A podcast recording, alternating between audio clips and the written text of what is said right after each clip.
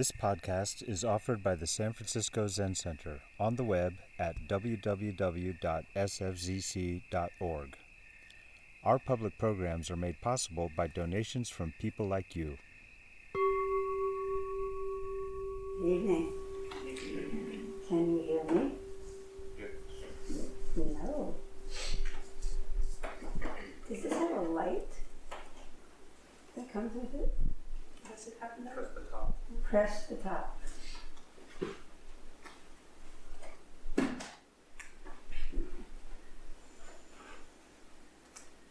Okay. I actually don't know when I'm supposed to stop anyway.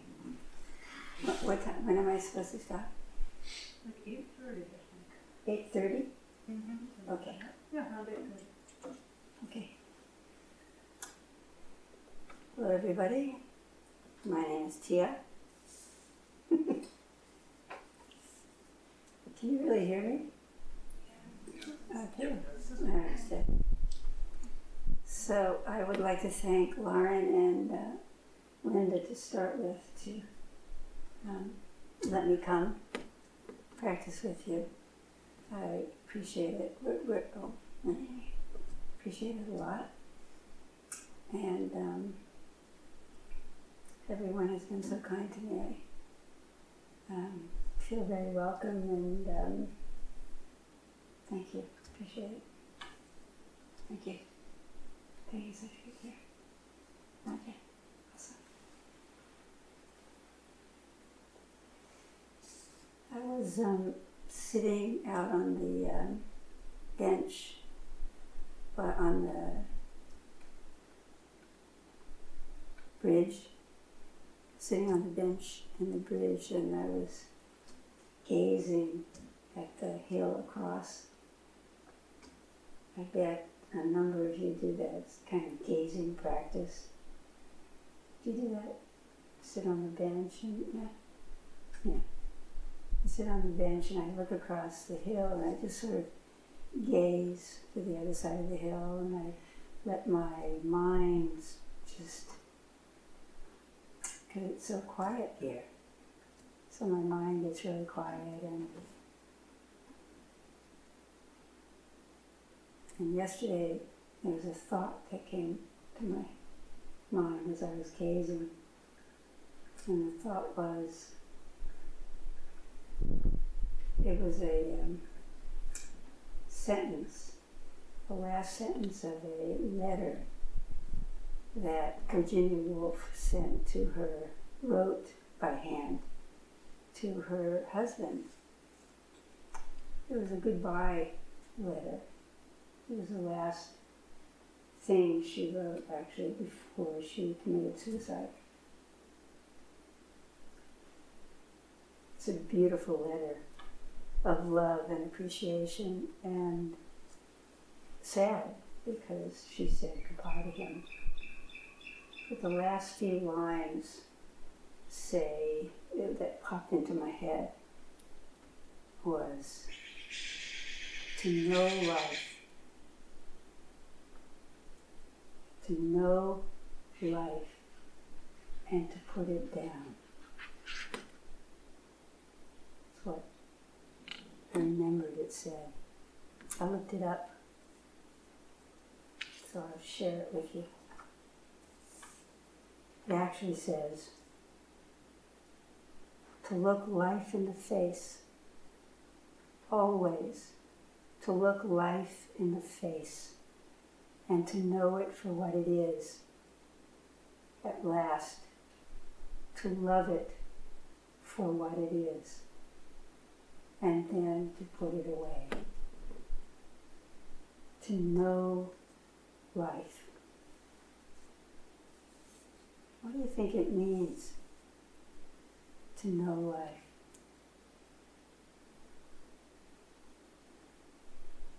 To know death, Say, to know death, to know death. It's one part. What else might it mean? It's a koan. You know? We are alive it's a gift. What does it mean to really know life deeply, thoroughly? Does it mean to get the right job, have the right partner, accumulate the right things, fail miserably, reject it, fight with it, ignore it? What does it mean? To me, it doesn't mean any of those things. It's a gift given freely.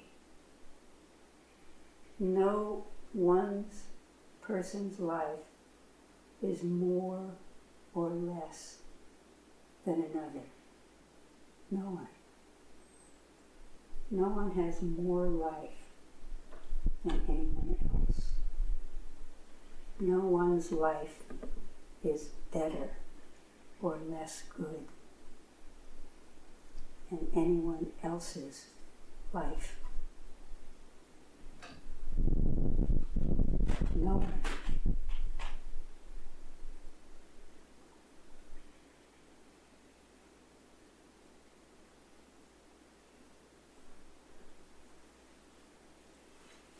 But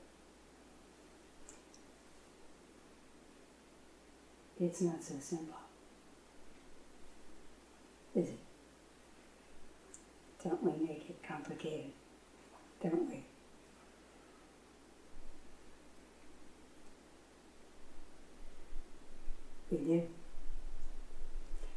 We, it's like it's in the background, we ignore it. We, we never think about life. We think about what we need to do next, what we don't like, what we want, what we resist. But we, we never actually stop long enough to really taste the gift.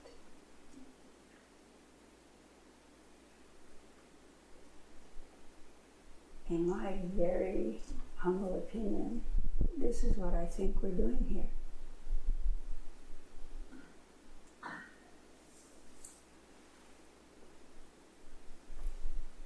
I think we're here because something in us knows we're missing something. And we can hear that call. Hey, just a second. I'm here. I'm you. can we can we say hello a little bit before you rush off to do something better?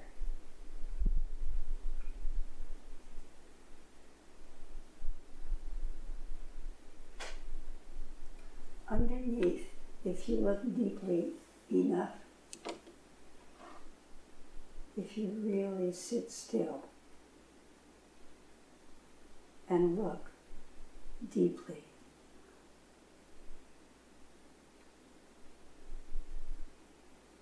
The only thing that's down there is a wisp. I like it. I like to say like a gossamer, a gossamer veil. It's almost not even there. It's like a, it's like a, like a vague sort of perfume. It's so not there. It's the smallest, tiniest little I am. That's all. Just a little teeny I am. Oh my God. It's a miracle that we're here at all that anything is here at all. It comes out of vast nothingness. all potential arising. That's what we are. And on top of that, is evanescent the right word? On top of that evanescent, ungraspable mystery, I am. This beingness that we get to notice, enjoy maybe a little bit, to know it. We pile ideas, concepts, conditions, and conditioning. We receive family karma, social karma, national karma. And on top of that, we build our own karma until this little teeny weeny sense of being is, is so covered over, is so made into a solid object that we again try to maintain in every way we can think of. Me, me, me, me, me, until it's sickening.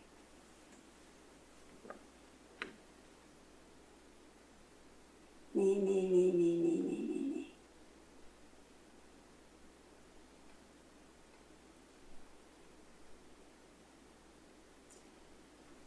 And through this natural development, it's nobody's fault. Nobody's fault. We hurt ourselves and other people.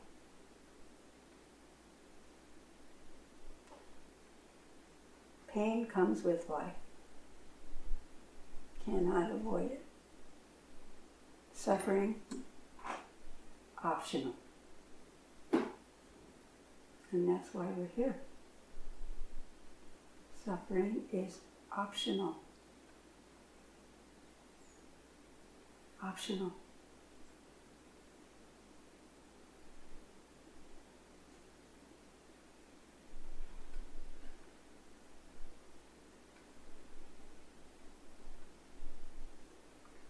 A story about the Buddha. He was um, talking with his disciples and explaining to them the practice, the practice of looking at our suffering. That is the practice. I'm sorry to say. We have to go into the fire. You want to look at what is causing your suffering and unpack it. You want to look at how you built separation and unpack it. Separation is painful. It's built on painful thoughts and activity and emotional reactivity. So you have to, we have to, we have to go there and become that pain and know it for what it is all of its machinations, all of its shape shifting, all of its strategies. And not just once, but many times in each particular identity until you see all of it, all of the different, each one clearly, until it dissipates. Because there's nothing there, it doesn't exist.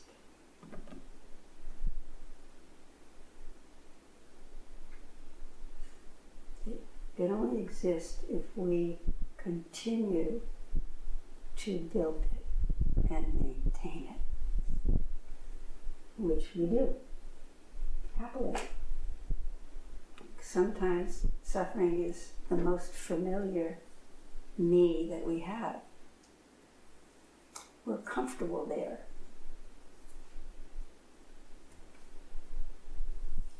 We have to not be so comfortable with it.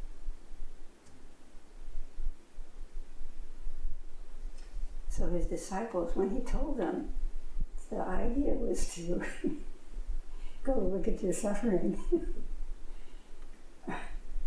they said to him, We can't do that. That's too hard. I'm not going to go there. Maybe tomorrow. Right now, I have to go to a party. Tell me a week from tomorrow. They didn't believe him that it would even work, that they could do it, because it's not easy.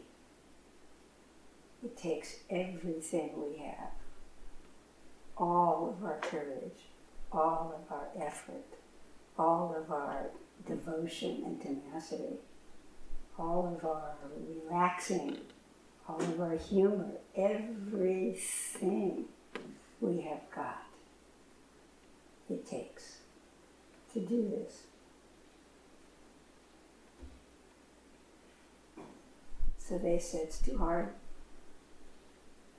Can't do it. And the Buddha said, I'm not going to get it quite right because I couldn't find it on the internet. But he said something like this. He said, I know it's hard. I know, I do. But if you couldn't do it, I wouldn't ask you. But I know you can do it. I do.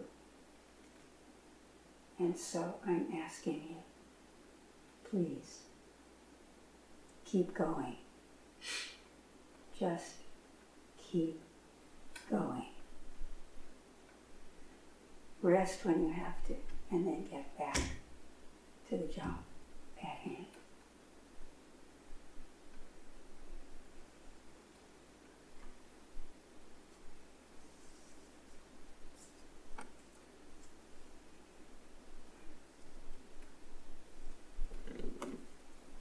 This was that story.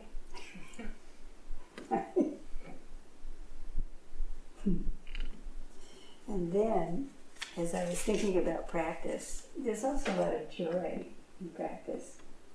Because as we continue and as things drop away, there are times of real pleasure and peace and vastness and joy.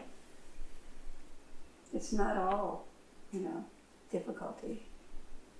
Every time we really let go of a chunk, there's a real openness and joy.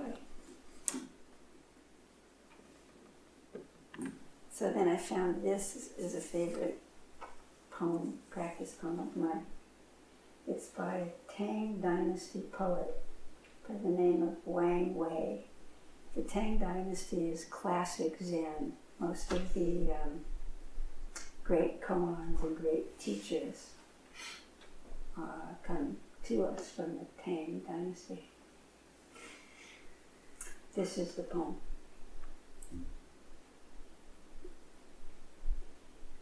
In my, I'm laughing because it says, in my middle years, and when I heard this poem, I was in my middle years. I am now past my middle years by quite a bit. So, anyway, in my middle years, I've become rather fond of the way. I make my home in the foothills of Tassajara Mountain. When the spirit moves me, I go off by myself to see things that I alone must see. I follow the stream to the source. Follow the mind stream to its source. And sitting there, I watch for the moment the clouds come up. Or I may meet someone and talking and laughing, forget about going to the Zendo. this too is the path. You know? Our work is to follow the mind stream back to the source, watching the thoughts, the emotions, the energy come up.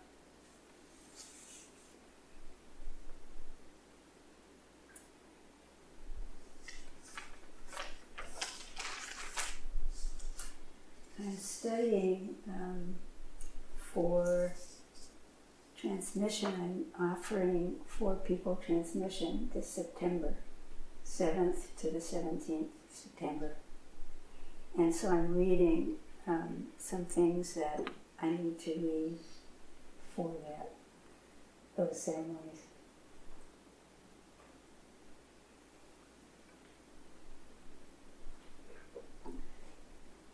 So, um, one of the things that we study, you may be familiar with it, the five ranks of Tozan.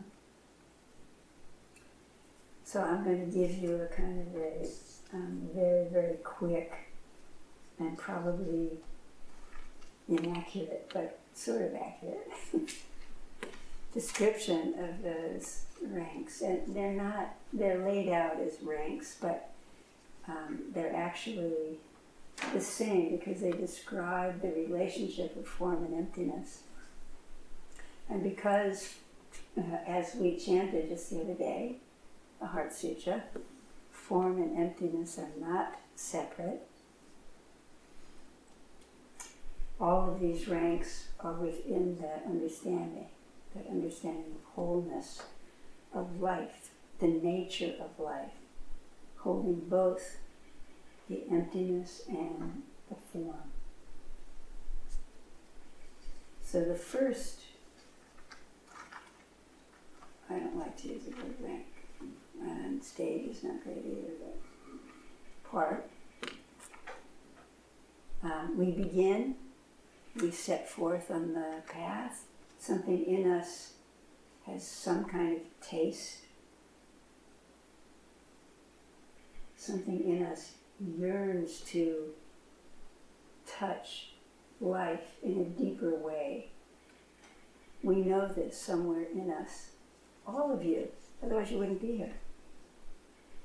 So we follow that intuition and we end up in a practice place, or we end up with a teacher on a mountain. Vows come forward, we take refuge, the personal is emphasized because we're looking inward now. And we even understand what emptiness is intellectually. That form is empty of a solid, separate core in anything, right?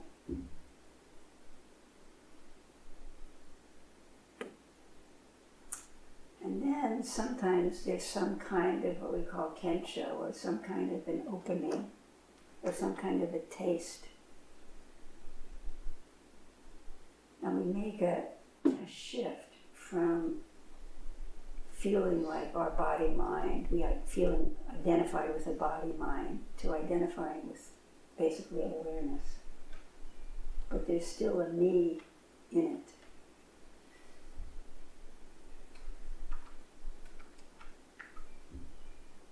In the next part, as the mind wakes up to itself, awareness comes to the fore and it becomes more, you, you, we come from awareness, we act from awareness rather than self most of the time. We no longer identify with the thoughts at all, no longer identify with the body mind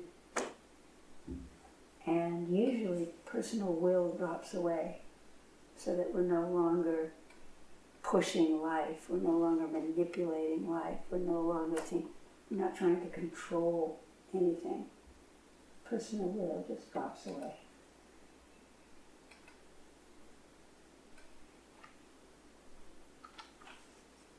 And anger also, hurtful anger, falls away. It's the first thing that falls away. First big chunky thing falls away of the three poisons. And then the heart opens and there's a sense of wholeness. And form and emptiness are met.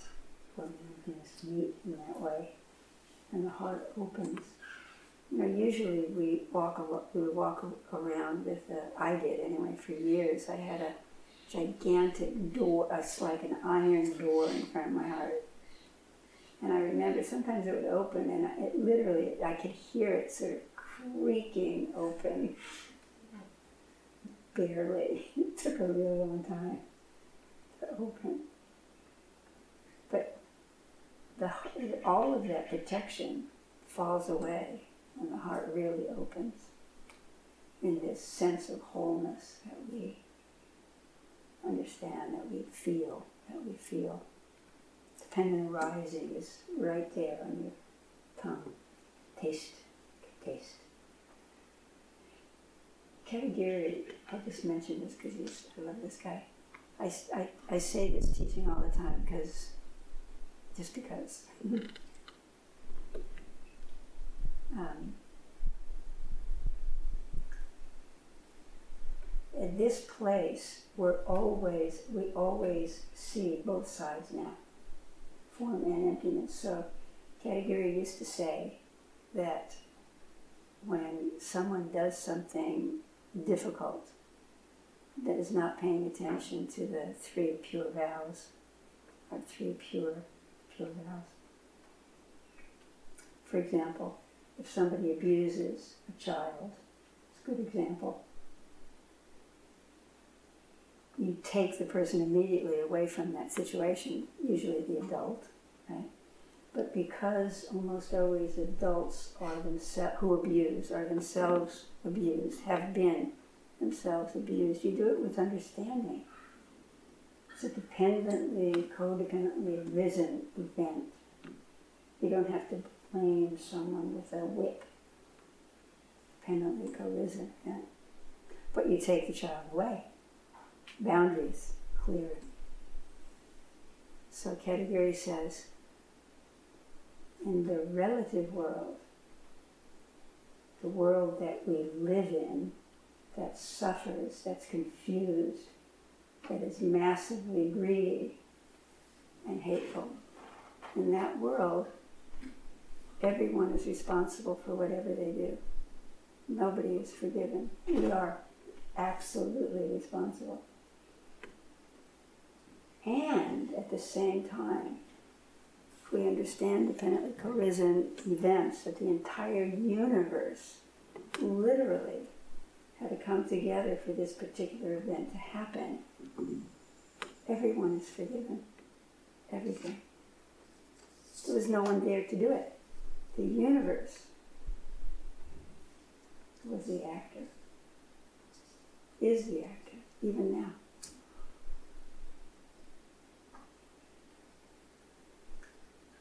And then finally, this oneness falls away, and life is extraordinarily simple.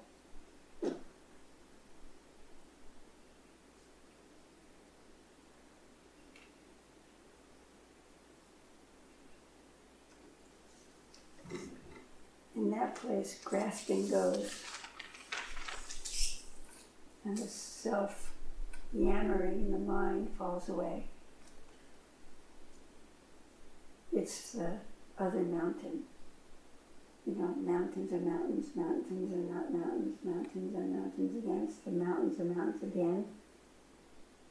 It's the chop wood, carry water. Except everything is,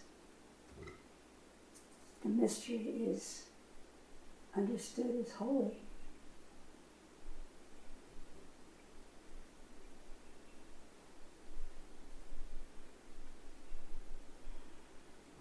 in that place,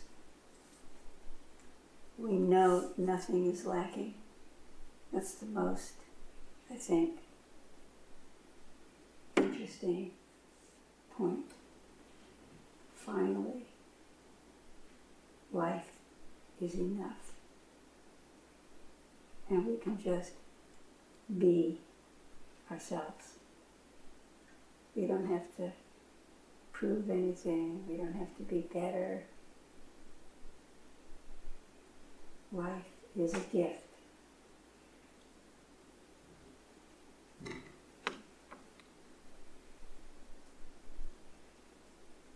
Life is a gift.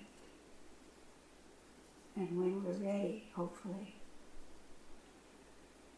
we're able to know it deeply and thoroughly and then put it down.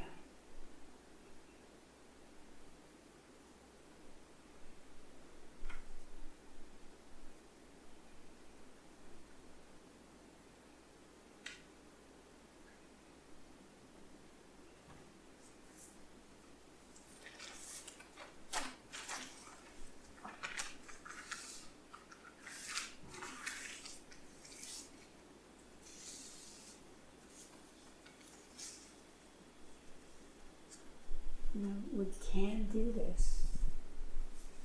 It is possible. And we can do it together. It's not easy. It's not easy. But it is possible.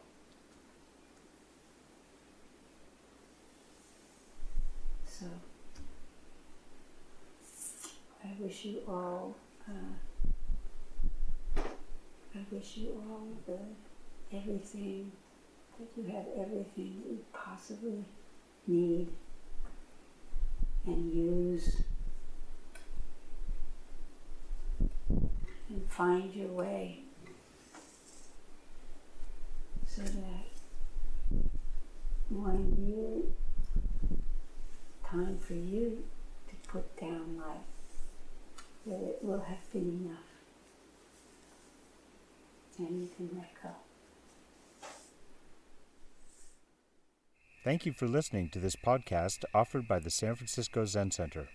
Our Dharma talks are offered free of charge, and this is made possible by the donations we receive. Your financial support helps us to continue to offer the Dharma.